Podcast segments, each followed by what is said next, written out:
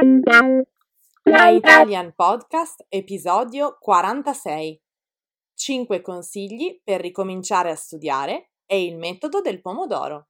In questo episodio vi parleremo di come ricominciare a studiare in maniera efficace. Ciao, benvenuti a My Italian Podcast.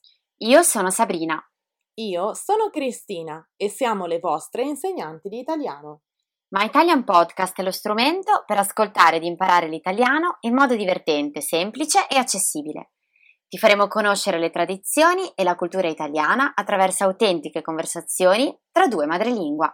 Hey you! Welcome to My Italian Podcast. Here you can listen to real Italian conversations by native speakers. If you don't speak Italian yet, don't worry. Just subscribe to our newsletter to get more contents and the transcripts of all of our My Italian podcast episodes. Sigla!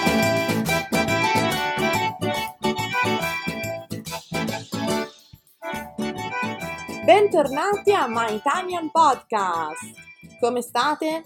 Siete tornati tutti dalle vacanze? Qui in Italia siamo tornati tutti al lavoro, le spiagge si sono svuotate e i bambini sono tornati a scuola. Eh, a proposito di scuola, ti ricordi Sabrina quando da bambine finivano le vacanze estive e dovevamo ricominciare a tornare sui banchi di scuola. Per me era un incubo ogni anno. sì, anche per me. E come ben saprai, vivendo in Liguria con il mare fuori dalla porta, la tentazione di scappare in spiaggia era fortissima. Ah, ci credo, l'avrei fatto anch'io. Anche ora, però, eh, che siamo delle adulte, quando arriva il momento di riprendere le nostre attività quotidiane dopo una lunga pausa, si ha bisogno di una motivazione, di una spinta che ci aiuti a dare il massimo.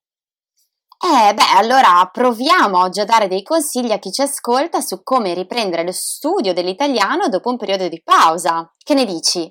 Mi sembra perfetto. Beh, eh, innanzitutto diciamo subito che riuscire a riprendere a studiare dopo una lunga interruzione, dobbiamo ammetterlo, è un privilegio per pochi. Eh, gli impegni lavorativi, gli imprevisti, ma anche i semplici accadimenti della vita possono essere un ostacolo grande che in alcuni casi può portare addirittura all'idea di abbandonare gli studi. Però, diciamolo, non è necessario farne un dramma. Il fine ultimo dello studio di una lingua straniera dovrebbe essere quello di arricchire la nostra conoscenza, eh, tenendo conto che di fatto nessuno ci corre dietro. Riprendere a studiare potrebbe causare magari alcune difficoltà in una fase iniziale, ma col tempo, prendendo una serie di piccoli accorgimenti, diventa possibile migliorare le proprie capacità perfezionando il metodo di studio. Allora, per prima cosa, il primo consiglio che vogliamo darvi è quello di focalizzare l'obiettivo. Se vuoi veramente qualcosa, focalizzati sulla meta. Perché stai imparando italiano? Quali sensazioni ti dà lo studio della lingua italiana? Ti serve per lavoro, per studio, per divertimento? Scrivi i tuoi obiettivi in maniera chiara e lasciali in bella mostra così che ogni giorno tu possa vederli e sentirti ispirato. In alcuni casi però lo scopo principale della ripresa degli studi eh, potrebbe non bastare, perché magari abbiamo lo stesso scopo da anni e anni. Allora prova a pensare alle conseguenze secondarie, ad esempio alla fine di un ciclo che ti consente di dedicarti ad altro, a un possibile lavoro o a un'eventuale promozione. Seconda regola poi che mi sento di darvi, quando decidete di iniziare a studiare, disconnettetevi dal resto del mondo. Una volta che vi siete decisi a ricominciare, anche se studiate per poco tempo, l'importante è dedicare tutta l'attenzione e la concentrazione allo studio, o almeno provarci. Quindi, chiudete tutto, il cellulare, le telefonate, la tv, tutti i dispositivi e tutte le attività che vi distraggono. Terza regola per ricominciare a studiare. Studia poco ma con costanza. È importante ricominciare con sessioni di studio brevi ma costanti. Quindi non pensare alla quantità di regole grammaticali da studiare o degli esercizi da fare, ma eh, mentalmente dividi il percorso in piccoli passi e inizia subito dal primo. Anche a livello di tempo, procedi per gradi. Comincia da una mezz'oretta e mano a mano aumenta. Quarta regola per ricominciare a studiare, trova il tuo ritmo, ovvero la tecnica del pomodoro. Per evitare perdite di tempo, può essere utile trovare uno o più blocchi della giornata da dedicare solo allo studio dell'italiano, senza distrazioni, come abbiamo detto, o perché no, approfittare dei momenti liberi. Per la gestione dei momenti dei tempi ci sono diversi metodi che potete trovare online, ma il mio preferito è quello del pomodoro. Lo conoscete? il funzionamento di base della tecnica del pomodoro è quello di riuscire a fissare la concentrazione per un breve periodo di tempo e poi ricaricarla attraverso piccole pause che ti puoi concedere dopo il lavoro.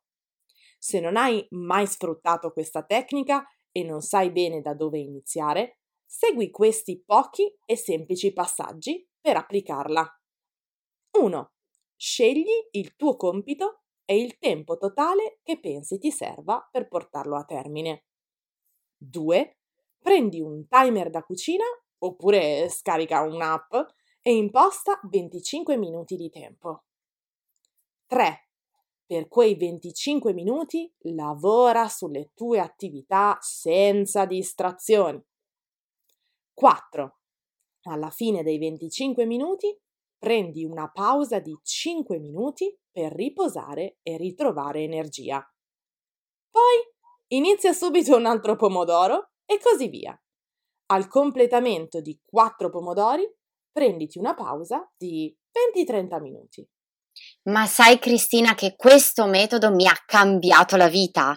È veramente incredibile, ragazzi, vi consigliamo davvero di provarlo perché è molto utile e semplicissimo da applicare ma riesce davvero a dare una struttura a tutte quelle persone che, diciamocelo come me, si distraggono molto facilmente. Quindi provatelo. Bene, bene. E poi veniamo all'ultimo consiglio. Allarga i tuoi orizzonti. I libri di grammatica con te non funzionano? Sei stanco di leggere sempre gli stessi libri, fare sempre gli stessi esercizi? Per lo studio cerca e sperimenta risorse diverse.